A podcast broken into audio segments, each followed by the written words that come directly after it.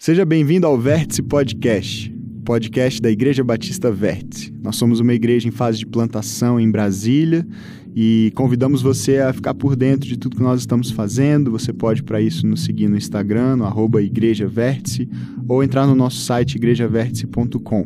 Nós estamos é, compartilhando toda segunda-feira aqui com você um novo episódio que é baseado nas nossas reflexões de domingo. Espero que você goste da mensagem de hoje e, se você quiser, compartilhe com mais amigos, familiares, para que mais pessoas possam também ser alcançadas por Jesus e pela Sua palavra. Vamos lá para o nosso episódio de hoje. Deus te abençoe. Reino dele. Nós cremos como igreja, no local que nós estamos, no vértice, no coração de Brasília, que nós somos chamados a anunciar Jesus como o vértice, o ponto de encontro, a interseção entre Deus e os homens, entre o eterno e o agora, entre o céu e a terra. E nós somos chamados para viver nesse local, então, nesse vértice, nós somos chamados para viver em Cristo Jesus, que é exatamente viver nessa tensão entre o eterno e o agora, entre o já e o ainda não. Isso é o reino de Deus aqui hoje. Muito obrigado. obrigado. Deve estar aparecendo na câmera aí. Obrigado. Foi? Obrigado. Acho que pode. Muito obrigado. Não, eu vou deixar, eu vou deixar esse aqui. Obrigado. Não, provavelmente eu vou chorar muito hoje. Eu tô, hoje eu estou chorão. Se é a primeira vez que você vai me ver pregar, saiba que eu choro muito. É, então, é isso aí, sempre eu choro.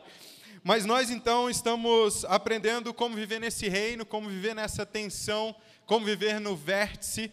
E aí, para isso, nós estamos olhando para os valores deste reino e para os valores então que nós vivemos como igreja, ou devemos viver, devemos representar como igreja. E é por isso que a nossa série se chama A Vida no Reino sobre parábolas e valores. Quais os valores que caracterizam aqueles que vivem nessa tensão, aqueles que vivem no vértice, e quais os valores que caracterizam a nós como igreja e a todos nós individualmente, como membros, em qualquer local em que nós estivermos.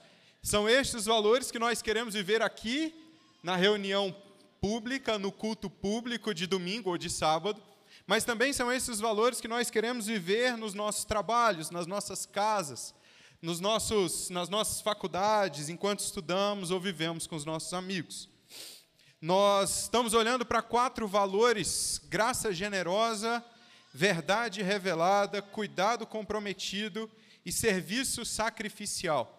Os dois primeiros valores, eles formam a base dos outros dois valores nós entendemos que o amor de Deus revelado em Cristo Jesus, e à luz de João, capítulo 1, versículo 14, que nós vamos inclusive ler daqui a pouco, ah, que na verdade Cristo, quando veio ao mundo, nós enxergamos a glória, a glória do Pai, ele veio cheio de graça e verdade. Por ser amor, então, você pode ver isso aí atrás do seu copinho de café. Nós entendemos que amor é graça e verdade. Nós queremos ser uma igreja amorosa, e isso significa sermos cheios de graça e também de verdade. E quando amamos e quando unimos essas coisas, isso resulta em um cuidado comprometido e um serviço sacrificial. Esse é um exemplo do desafio de nós vivermos nesse reino, nesse vértice, nessa tensão entre o eterno e o agora. Se nós tiramos qualquer uma dessas coisas da equação, nós não temos amor. Graça sem verdade não é amor. Verdade sem graça também não é amor. E quando nós perdemos o amor, nós perdemos Cristo.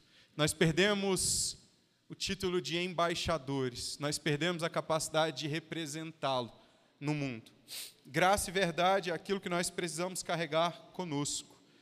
Na semana passada nós entendemos o que é a graça generosa, e se você não esteve aqui, você pode ver nos nossos podcasts, no nosso podcast ou no nosso canal do YouTube a mensagem impactante, transformadora pregada pelo pastor Pedro. Eu recomendo, inclusive, que você veja.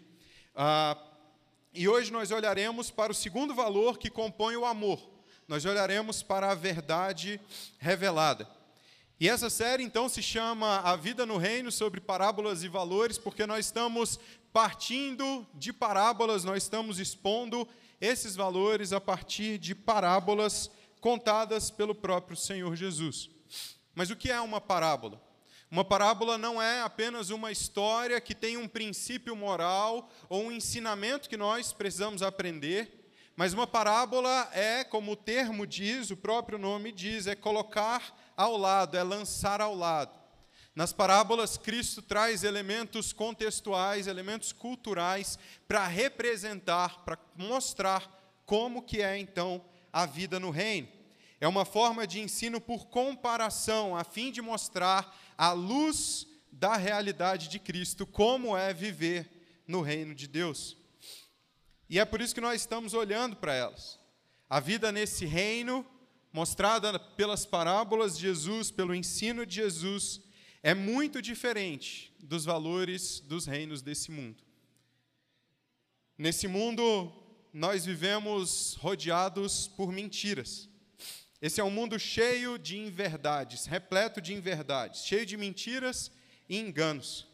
De fato, as mentiras e o engano são origem de muitos dos nossos problemas, a origem de um caos. Satanás estabelece a mentira como a sua forma de ação desde o início. Quando Deus cria o mundo, cria o homem, diz que homem e mulher são muito bons, Deus estabelece uma forma de vida, um padrão de vida, ele estabelece uma árvore de conhecimento do bem e do mal e diz: olha, vocês, criados à minha imagem e semelhança, não comam desse fruto, porque o dia que comerem, vocês morrerão. Satanás, por meio da serpente, mente, manipula a realidade. E ele diz, lá em Gênesis capítulo 1, versículo 4, 4: Disse a serpente à mulher: Certamente não morrerão. Deus sabe que no dia em que dele comerem, seus olhos se abrirão e vocês, como Deus, serão conhecedores do bem e do mal. Satanás manipula a realidade acerca de, da confiabilidade de Deus, dizendo que Deus estava mentindo, então.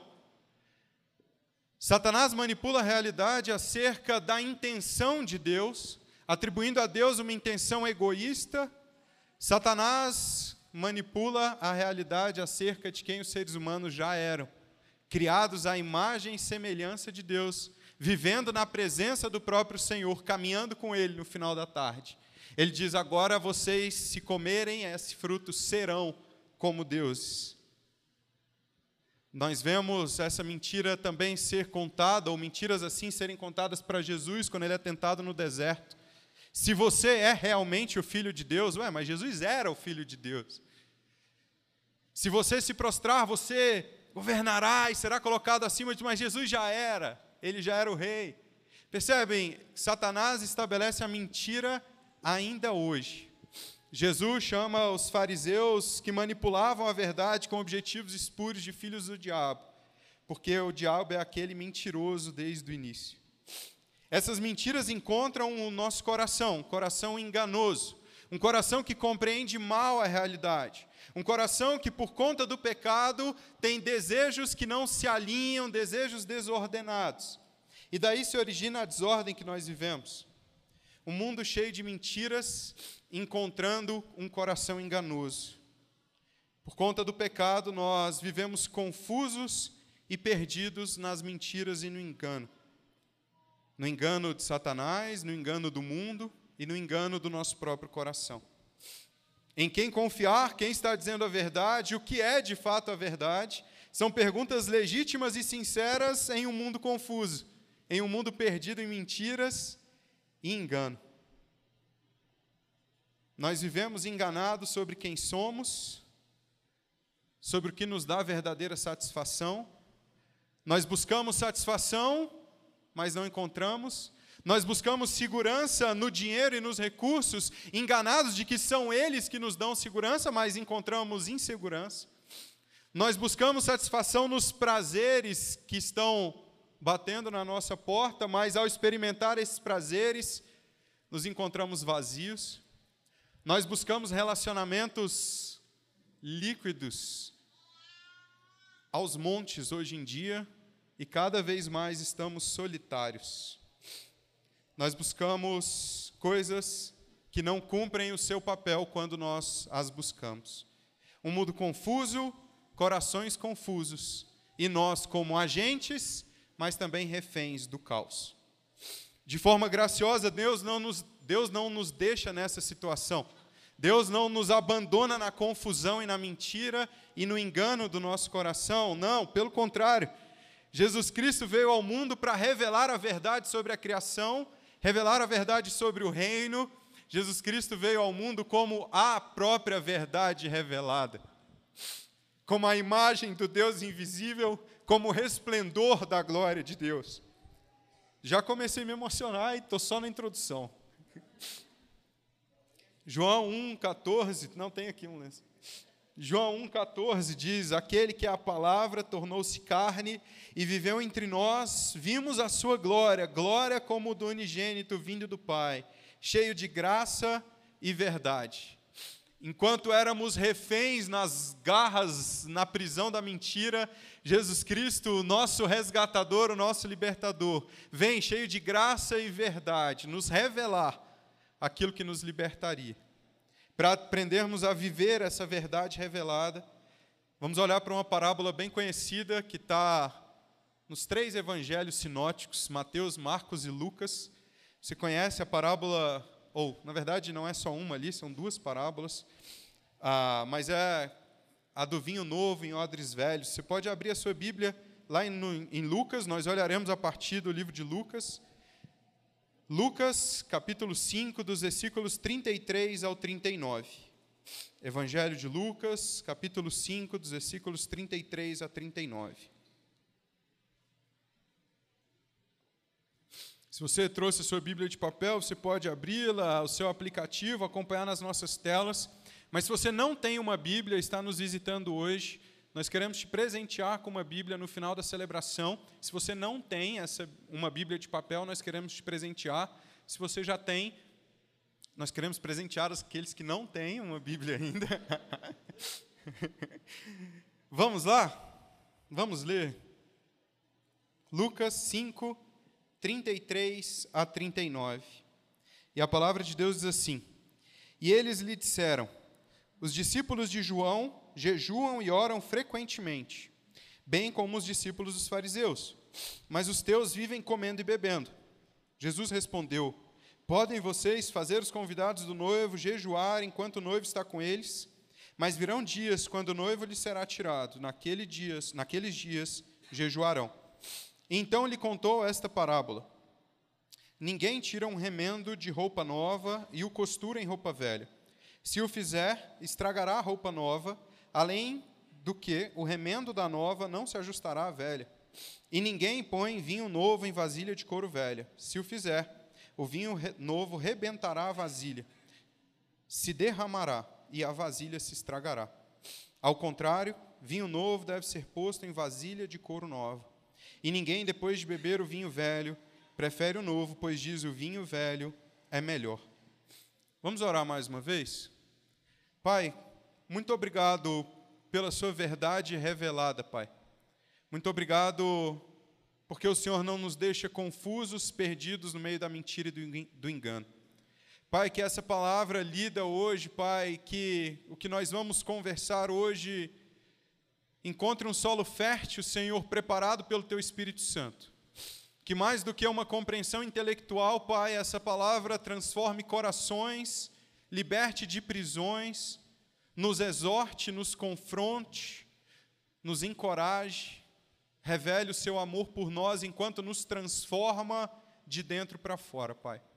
Nós somos dependentes de Ti, dependentes do Teu Espírito Santo. E o que eu te peço nessa noite, Pai, é que Ele haja, é que seja uma manhã, Pai, de uma ação do Teu Espírito em nós. Em nome de Jesus. Amém. Nesse trecho que nós lemos, ele é uma sequência de outro trecho muito importante. Um pouco antes desse trecho, imediatamente antes desse trecho que nós lemos, é o que nós encontramos como um título ali de o chamado de Levi ou o chamado de Mateus. No chamado de Mateus, Jesus chama Mateus, um publicano, um cobrador de impostos, que naquela época significava alguém que não era querido pela sociedade, alguém que cobrava impostos do seu povo para mandar para o império, para Roma, para o dominador. Além disso, ele não era apenas querido por isso, por tirar dinheiro do seu povo e enviar para Roma, mas ah, há muitos casos em que esse dinheiro era aumentado, essa cobrança era aumentada, além daquilo que era o próprio imposto. É por isso que quando se fala sobre os publicanos, aqui se encaixa publicanos e pecadores. Era um título digno de estar junto com os pecadores. Jesus não apenas chama Mateus para andar com ele, mas vai jantar na casa de Mateus à noite, junto com publicanos e pecadores. E ele então é questionado pelos fariseus como seus discípulos e o próprio Cristo comem com publicanos e pecadores.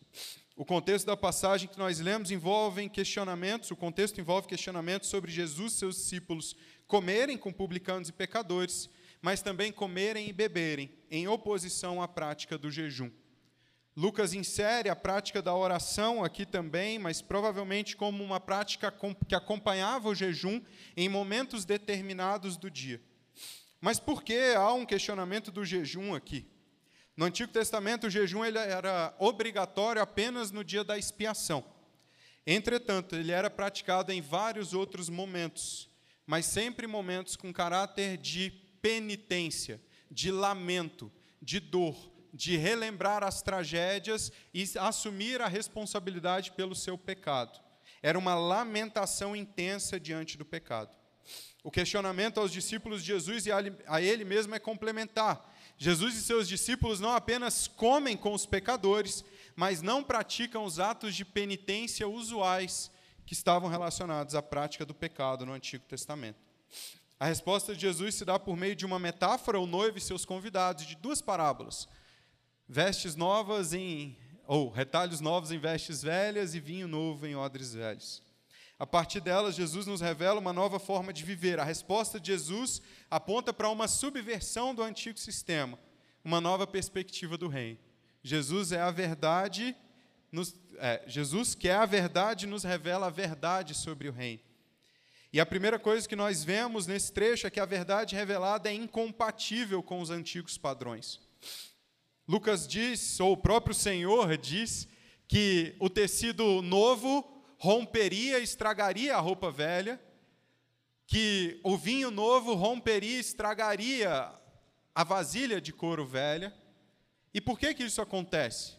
Antigamente o vinho era fermentado em odres de couro e quando esse vinho novo passava a fermentar, ele emitia gases que geravam pressão nessa vasilha.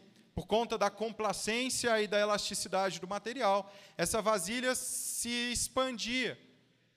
Entretanto, quando era uma vasilha velha, ela, não, ela perdia essa capacidade.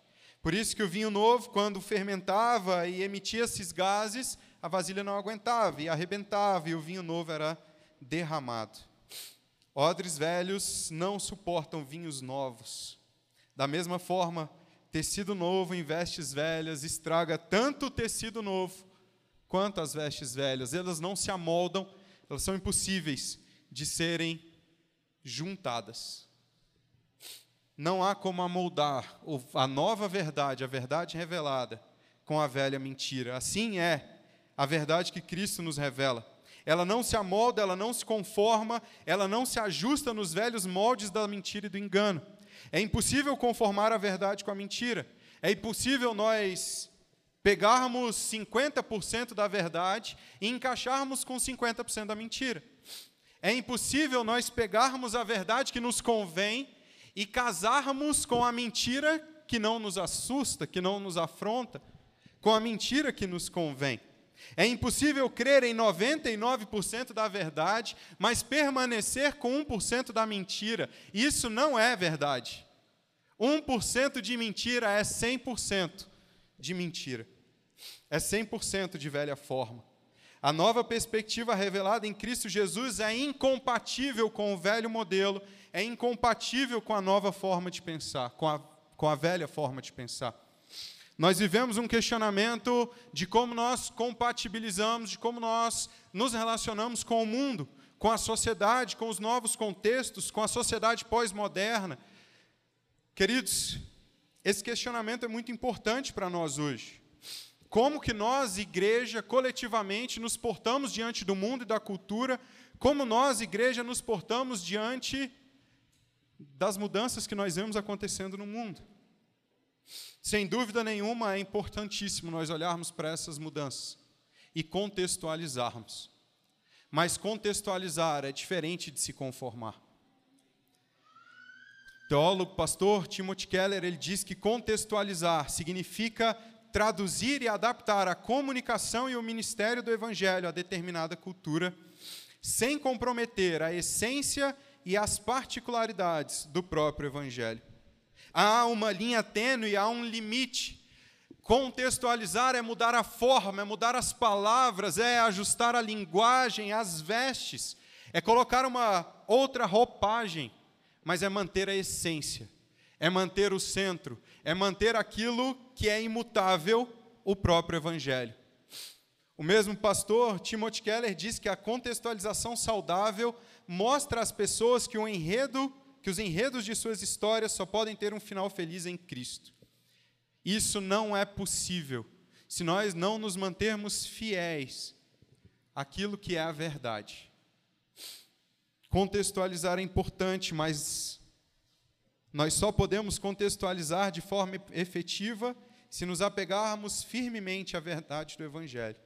Mais uma vez, contextualizar não é se conformar. Na verdade, a ordem é para que não nos amoldemos aos padrões deste mundo, mas que nossa mente se renove, mas que nós deixemos essa verdade transformar a forma como nós pensamos e como nós sentimos. Não é transformar a verdade em mentira para que ela se conforme aos pensamentos dos dias de hoje, mas é expor a verdade com fidelidade para que os pensamentos do dia de hoje sejam transformados por ela. Por isso nós precisamos nos manter fiéis. A ordem é para que andemos nas luz, para que andemos na luz. Hoje está difícil o português aqui. Deve ter sido quarto ou quinto aqui. Para que nós andemos na luz da sua verdade, que é incompatível com as trevas. Trevas e luz não se misturam. Em João, na primeira carta do apóstolo João, capítulo 1, versículo 6, diz: Se afirmamos que temos comunhão com Ele, mas andamos nas trevas, mentimos e não praticamos a verdade. No capítulo seguinte, o mesmo apóstolo diz: Sabemos que o conhecemos, se obedecemos aos seus mandamentos. Aquele que diz eu conheço, mas não obedece aos seus mandamentos, é mentiroso e a verdade não está nele. O limite entre a contextualização e a conformação é a manutenção da essência e a obediência aos mandamentos de Deus. A obediência à verdade. É impossível afirmarmos que cremos na verdade, Cristo Jesus, mas escolhermos mantermos a mentira ou alguma parte da mentira que talvez seja mais confortável para nós, que talvez seja mais confortável para o nosso padrão de vida, para os nossos sentimentos, para os nossos desejos. Isso, na verdade, é andar nas trevas. Não há como levar uma vida dupla, querido. Você não é um agente duplo. Você se identifica como cristão, vem à igreja, levanta as mãos, você louva a Deus, você cai de joelhos, você chora, mas no seu trabalho você mantém uma prática imoral, você mantém-se corrupto, as suas relações interpessoais são imorais. É impossível viver uma vida dupla. Ou você é 100% verdade, ou seu coração talvez esteja distante de Cristo. Ou você abraça 100% da verdade, está 100% na luz ou 95% da luz, na verdade, é trevas. Com o tempo, mais cedo ou mais tarde, esta combinação se romperá. Com o tempo, mais cedo ou mais tarde, essa junção estragará e o vinho novo será derramado. N.T. Wright diz que as três imagens apontam para a impossibilidade de combinar as coisas novas que ele estava fazendo com a antiga forma como as coisas costumavam ser. Jesus ainda está fazendo coisas novas na minha vida e na sua, e nós nos alegramos por isso. Jesus ainda está fazendo coisas novas nos nossos corações e na nossa mente. E à medida em que essas coisas novas são reveladas a nós pela palavra de Deus, o nosso papel é abandonar as velhas mentiras que nos prendem e abraçar a verdade revelada em Cristo Jesus. Porque as duas coisas são incompatíveis, o padrão do mundo e o padrão de Deus. E é por conta dessa incompatibilidade que a verdade encontra objeção ferrenha. Percebe? A objeção é daqueles que manipulam a verdade, dos mentirosos, dos filhos do diabo, como os fariseus, mas também é daqueles que estão enganados, daqueles que compreenderam mal a realidade, daqueles que, na verdade, estão presos ainda numa velha forma de pensar. Jesus é questionado acerca do jejum como lamento e penitência diante do pecado, e ele é questionado em comparação com os discípulos de João Batista. A objeção parte daqueles que impõem um jugo pesado ao povo, manipulando a verdade, mas parte também daqueles que têm um padrão antigo de comportamento pelo engano. João Batista era conhecido pelo batismo de arrependimento, um arrependimento sincero, verdadeiro.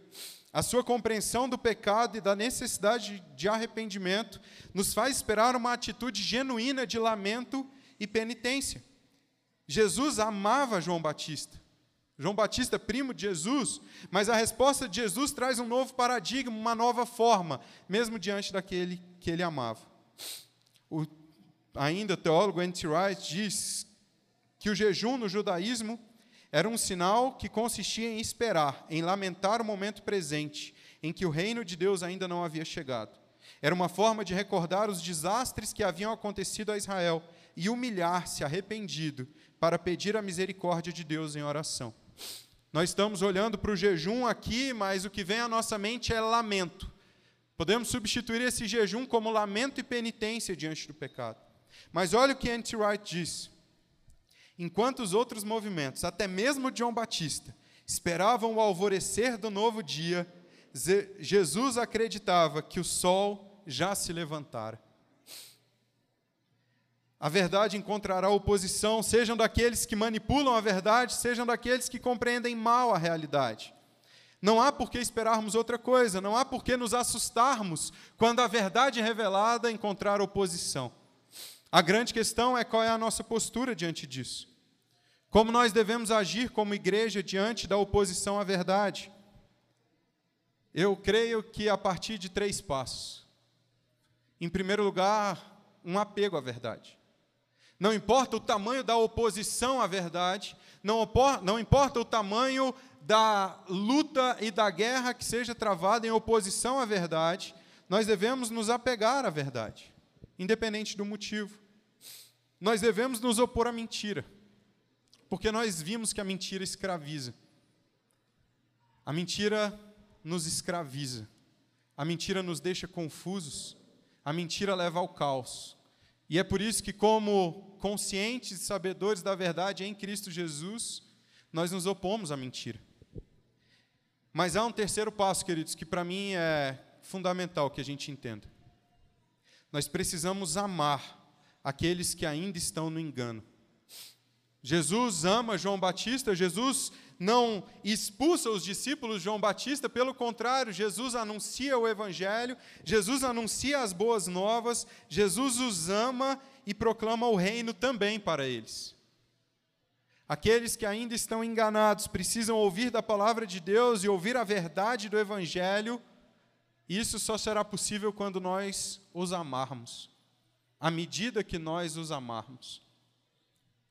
J.C. Ryle diz: é inútil esperar que aqueles que foram treinados e ensinados em um sistema estejam imediatamente habituados a outro sistema. Pelo contrário, eles devem ser conduzidos gradualmente e ensinados como suportar o novo.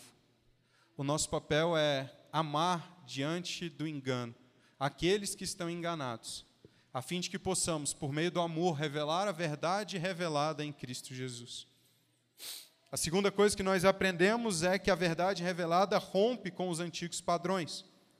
Jesus afirma que a nova forma de viver no reino, a nova aliança, a verdade revelada nele por ele, não apenas não se ajusta às velhas formas, mas, quando colocadas juntas, romperia e estragaria a roupa velha e o odre velho.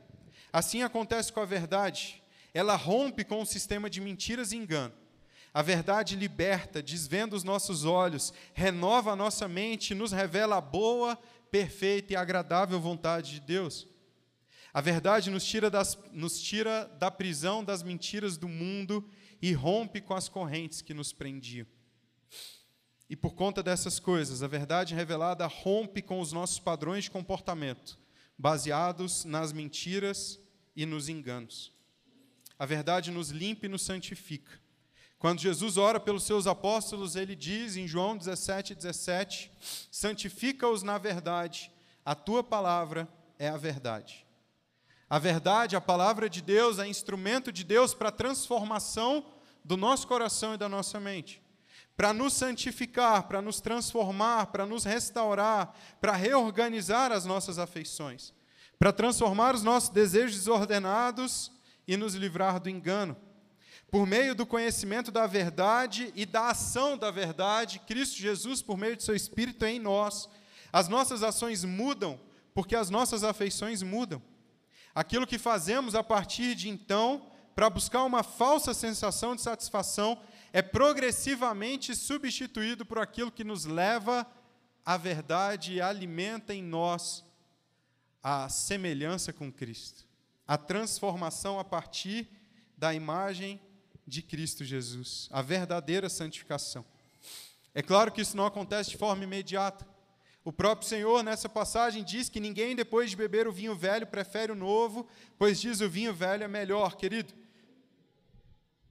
Os nossos corações, eles amam o engano. Os nossos corações amam o pecado. Os nossos corações estão acostumados a esse velho padrão, às velhas mentiras, e é por isso que a verdade dói. E é por isso que a verdade nos confronta. E é por isso que a verdade vai limando, vai vai triturando os nossos desejos, as nossas afeições, quando elas são baseadas na mentira. E isso precisa acontecer. Esse processo é doloroso, sim. Esse processo de destruição dos velhos desejos dói, porque na verdade nós gostamos dele. Porque na verdade esse processo faz parte de uma natureza caída que nós nos acostumamos a ter. Mas à medida que nós nos expomos à verdade, à medida em que essa verdade é compreendida, mas não apenas compreendida, que ela é que ela entre em nossos corações. À medida em que nós nos relacionamos com a verdade, esse processo de transformação acontece. À medida que nós conhecemos mais, a transformação do nosso coração acontece. À medida em que nós praticamos mais, a transformação da nossa mente acontece. À medida que nós vivenciamos a verdade coletivamente na comunidade, a transformação dos nossos comportamentos acontece. A relação com a verdade tem um começo, mas é contínua. Um passo após o outro. A verdade revelada de Cristo Jesus transforma as nossas vidas. Até que nós nos encontremos no final da caminhada, completamente restaurados à imagem dele. E como é maravilhoso pensar nisso. Eu sei, eu sei que aqui dói. Eu sei que esse processo aqui é doloroso. Mas vocês já imaginaram a ação efetuada da verdade no dia que Cristo Jesus voltar e nós formos encontrados perfeitos nele, santificados nele. Meus irmãos, que maravilha! Parece que diante da promessa do efeito da verdade transformando os nossos corações, nós podemos nos submeter a dor da verdade confrontando os nossos antigos padrões. Talvez esse seja o meu convite para você hoje. Se submeter à dor da verdade, confrontando os seus antigos padrões, sabendo que a exposição à verdade transformará seu coração à imagem de Cristo Jesus. Essa transformação é maravilhosa. Ah, que maravilha! E é por isso, é com essa esperança, que em terceiro lugar o que nós aprendemos é que a verdade revelada deve ser celebrada. Na primeira metáfora do casamento e do noivo, Jesus nos diz que seus discípulos estavam celebrando na presença do noivo. Ao contrário dos discípulos dos fariseus de João Batista, repletos de lamento e tristeza, os discípulos de Cristo e o próprio Senhor comiam e bebiam Os discípulos do Senhor celebravam, porque o noivo estava presente. Jesus se refere a ele mesmo como noivo. Esse termo era usado no Antigo Testamento para se referir ao próprio Senhor. Quando Jesus estiver, enquanto Jesus estiver com seus discípulos, eles devem celebrar a presença do noivo. Viveriam sim um tempo de jejum, um tempo de lamento e de tristeza, mas esse tempo tinha prazo de validade. Porque o próprio Senhor Jesus diz para os seus discípulos: Eu enviarei outro como eu, outro consolador de mesma natureza. E hoje nós podemos celebrar, nós podemos celebrar a presença de Cristo Jesus por meio do seu Espírito Santo. O novo continua sendo feito, o novo continua presente diante das nossas vidas. Jejuamos sim, e se você faz parte das comunidades, você sabe que eu não estou falando contra o jejum, mas jejuamos não como lamento e tristeza diante do pecado, jejuamos para matar a nossa carne enquanto celebramos a vitória de Cristo Jesus diante do pecado. E de fato, a verdade revelada deve ser celebrada. Ainda hoje, Cristo se faz presente. Percebe? Quando nós estamos no começo da caminhada e olhamos para essa verdade que confronta os nossos desejos, talvez o primeiro pensamento seja: poxa vida, para ser cristão eu vou precisar me livrar ou deixar os prazeres do mundo. Mas, na verdade, a proposta de Cristo Jesus é que nós deixemos os prazeres do mundo que nos levam ao vazio e à solidão e encontremos com Ele mesmo. Encontremos com a verdade. Encontremos verdadeira satisfação e, principalmente, queridos, liberdade. É por isso que a verdade revelada deve ser celebrada, porque ela nos liberta do engano e nos mostra verdadeira satisfação. A verdade liberta da escravidão, da mentira e do engano. Para terminar, quero olhar para o que o próprio Senhor Jesus disse. João capítulo 8, ele diz, nesse trecho que, nós, que ele chama os fariseus de filhos do diabo, porque mentirosos, e ele foi mentiroso desde o início. Ele disse: Se vocês permanecerem firmes na minha palavra, verdadeiramente serão meus discípulos e conhecerão a verdade, e a verdade os libertará. A verdade é a palavra de Cristo, Senhor, Cristo Jesus, o Senhor, mas é também o próprio Senhor. Mais à frente, no capítulo 14, Jesus diz: Eu sou o caminho, a verdade e a vida, ninguém vai ao Pai a não ser por mim. E quando essas, essas declarações de Jesus são colocadas frente a frente, a gente tem uma equação maravilhosa de Jesus dizendo: A verdade os libertará, e Jesus dizendo: Eu sou a verdade. À medida então que conhecemos Cristo, percebe? Eu não sei vocês, mas quando eu penso assim, ah, verdade, parece um negócio distante demais, parece um negócio subjetivo demais, ou, ou sei lá, etéreo, essa é a palavra? Etéreo assim demais. Mas quando Jesus diz, eu sou o caminho, a verdade e a vida, as coisas ficam tão palpáveis, tão reais, porque se eu conheço a verdade, a verdade nos liberta, parece que o que eu preciso é conhecer a Cristo e me relacionar com Cristo e andar com Cristo, e à medida que eu ando com Cristo Jesus, que é a verdade, eu sou liberto da escravidão das mentiras e do engano do meu coração. Há um caminho à verdade, e no final, e durante, e nesse processo todo, irmãos, há vida em Cristo Jesus, em oposição à morte das mentiras e do engano nós encontramos vida em Cristo Jesus, que é a verdade.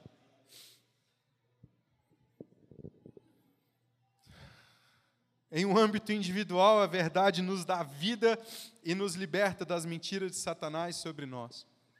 E quantas mentiras, queridos? Eu quero terminar falando algumas das mentiras que nós ouvimos ao longo de tanto tempo nas nossas vidas e que nos aprisionam.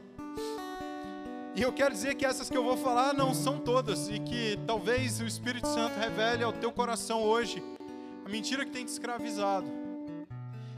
Mas nós ouvimos que às vezes nós ouvimos a mentira de que a vida não vale mais a pena, de que viver não faz mais sentido, de que é melhor deixar a vida. Mas essa não é a verdade revelada em Cristo Jesus. Talvez você tenha ouvido a mentira desde criança de que você não é digno de ser amado, de que você não merece ser amado, de que o amor não é para você. Eu quero te dizer, essa não é a verdade em Cristo Jesus. Cristo nos ama. Talvez você acredite na mentira de que a graça não é para você. A graça é maravilhosa, ela alcança os pecadores, mas não eu. Felipe, você não sabe o tamanho do meu pecado. Você não sabe o tamanho do mal que eu tenho feito. Você não sabe as coisas que eu penso, as coisas que eu sinto. Essa também é uma mentira. A graça é para você. Talvez você acredite numa mentira de que precisa se submeter a relacionamentos abusivos para ser amado. Mas essa é uma mentira, a verdade não é essa, a verdade é que você já é amado em Cristo Jesus. Talvez a mentira é que você precise estar em grupos ideológicos para sentir pertencente, quando Cristo Jesus tem uma família para você. Talvez a sua segurança e a mentira seja que a sua segurança está no seu trabalho, no quanto você produzir, no dinheiro que você tem. Quando a verdade de Cristo Jesus para você é que Ele é o provedor, Ele é o Senhor do dinheiro, Ele é o Senhor do recurso e Ele é o dono da sua vida. E por conta disso você pode sair da escravidão do trabalho e, e trabalhar de forma livre, seguro de que Cristo é o seu Senhor. Talvez a mentira que você tem ouvido desde a infância é que você não é digno. Que você não é digno de ser usado por Deus. Você não é digno de de falar sobre o evangelho, de anunciar Cristo Jesus. Por conta das coisas que você fez ou por conta das coisas do seu passado, de que não há dignidade em você. Mas a verdade de Cristo Jesus é que, a despeito de todas as coisas que foram feitas, é Ele que nos dignifica, é Ele que nos capacita, é Ele que nos enche de condições para fazer e falar e anunciar e proclamar. Talvez você viva na escravidão de que a sua satisfação depende dessa ou daquela prática de que você não pode abandonar tal coisa, porque é ela que te dá prazer, é ela que te dá sentido, é ela que te dá satisfação, e a verdade de Cristo Jesus é que a satisfação está nele, e à medida que você se relacione com ele, você encontrará satisfação verdadeira. Não essa que leva à morte, mas uma satisfação que leva à vida, irmãos. Talvez você tenha sido aprisionado na mentira de que a sua identidade é definida pela sua sexualidade, quando na realidade a sua identidade é definida por Cristo Jesus.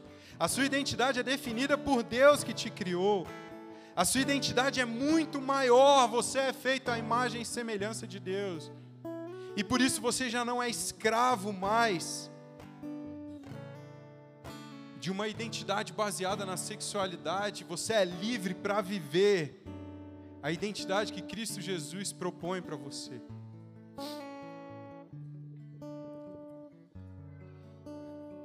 Pastor John Mark Comer diz que é mediante o Espírito e a verdade que somos transformados à imagem de Cristo e libertos para viver de acordo com tudo o que há de bom. Eu quero ler novamente, eu quero que você acompanhe essa declaração comigo. Ela diz: é mediante o Espírito e a verdade que somos transformados à imagem de Cristo e libertos para viver de acordo com tudo que há de bom. A verdade liberta. A verdade nos dá vida.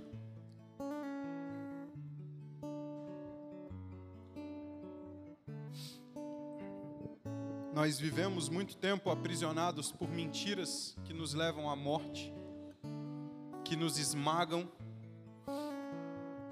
mas a verdade nos liberta. E eu quero terminar, antes de orar, com a seguinte pergunta para você: Qual mentira tem te escravizado? O que você ouviu desde cedo, o que você ouviu na sua infância, o que você ouviu do mundo, o que você ouviu do seu próprio coração, tem te escravizado, que tem te feito escravo da dor, do sofrimento, da ausência, do vazio, escravo talvez dos seus sentimentos e dos seus desejos, escravo talvez de experiências que quando você as pratica, você sabe que levam à morte, porque geram a sensação de morte, porque prometem uma explosão de dopamina e adrenalina, mas que levam ao vazio, à tristeza e à morte. Qual mentira tem te escravizado?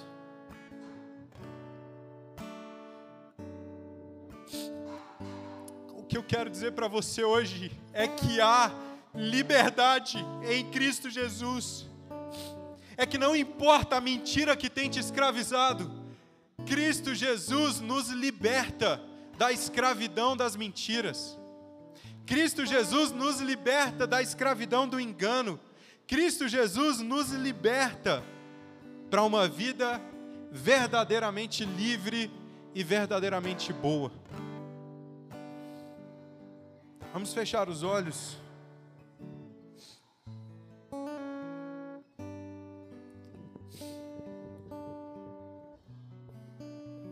Senhor,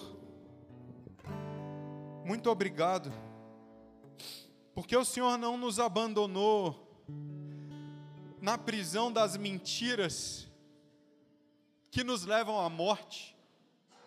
Porque o Senhor não nos abandonou na prisão do engano que nos tira a vida, que nos leva ao vazio, à solidão, Pai. Mas o Senhor se revelou como a verdade, a verdade revelada, que é verdadeira e que nos leva à vida. O Senhor revelou por meio da verdade, uma vida verdadeira, Senhor. Sobre como viver neste reino, sobre o que nos dá verdadeira satisfação. Pai, por mais que essa verdade doa, Senhor, por mais que ela confronte a nossa antiga forma de pensar, os nossos desejos, Pai, nós clamamos para que o Senhor o faça nesse momento para que o Senhor se revele mais, para que o Senhor destrua, destrua, Senhor, aquilo que temos aqui dentro que nos afastam da verdade, Senhor. Destrua os enganos do nosso coração, Pai. Destrua aqueles pensamentos mentirosos que tomam a nossa mente. Destrua, Senhor, os sentimentos mentirosos que nos levam para o pecado, Senhor. Destrua, Pai. Por favor, por meio da Sua verdade revelada em Cristo Jesus. Não nos deixe sós. O Senhor não nos deixará, Pai, nós cremos nisso. E nós nos alegramos porque, por meio da Sua verdade, nós somos libertos da escravidão. Nós te louvamos, Senhor, nós te louvamos, nós declaramos a nossa completa dependência da verdade. Em nome de Jesus, amém. Ainda de olhos fechados, ainda de olhos fechados. A pergunta de qual mentira tem te aprisionado, tem te escravizado. Talvez nessa manhã você reconheça que você é escravo que você ainda é escravo, que você ainda é escravo de mentiras que te contaram lá atrás ou de mentiras que te contaram hoje. Talvez você tenha entendido quanto essas mentiras têm roubado a sua vida. Mas hoje Cristo Jesus está te oferecendo, te trazendo, te chamando para liberdade. No nome dele, liberdade. Liberdade verdadeira, liberdade de vida. Enquanto todos estão de olhos fechados, eu quero orar para você, por você, por você que se entende preso hoje à mentira, qualquer que seja ela, a mentira que te escraviza. Eu quero orar por você que está escravizado por uma mentira, que talvez tenha entendido isso por meio do Espírito Santo que te revelou hoje. Eu quero pedir nesse momento, enquanto eu oro, eu quero. Eu quero te convidar a levantar a sua mão para que eu possa saber por quem eu estou orando e para que eu possa orar por você. Você que entende, Felipe, eu estou preso, eu estou escravizado, eu preciso de liberdade. Eu preciso de liberdade diante da mentira, eu preciso de liberdade diante da escravidão do engano. Levante a sua mão, glória a Deus, meu irmão, eu te vejo daqui.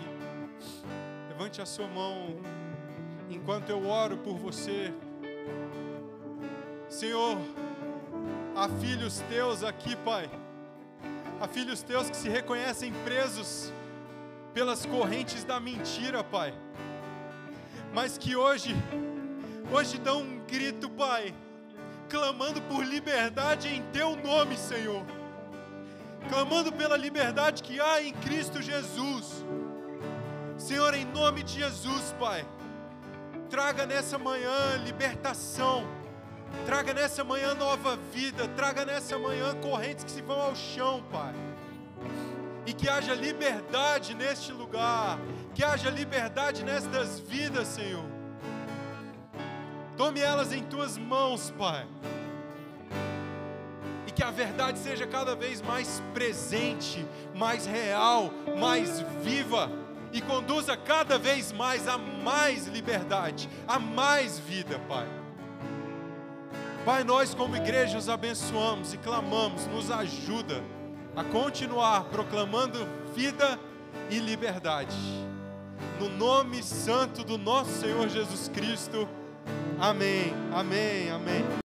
Obrigado por ouvir esse episódio do Vértice Podcast. Na semana que vem nós estaremos de volta com um novo episódio. Por enquanto, inscreva-se ou curta aqui, adicione aos seus favoritos o nosso show para que você receba as notificações dos próximos episódios.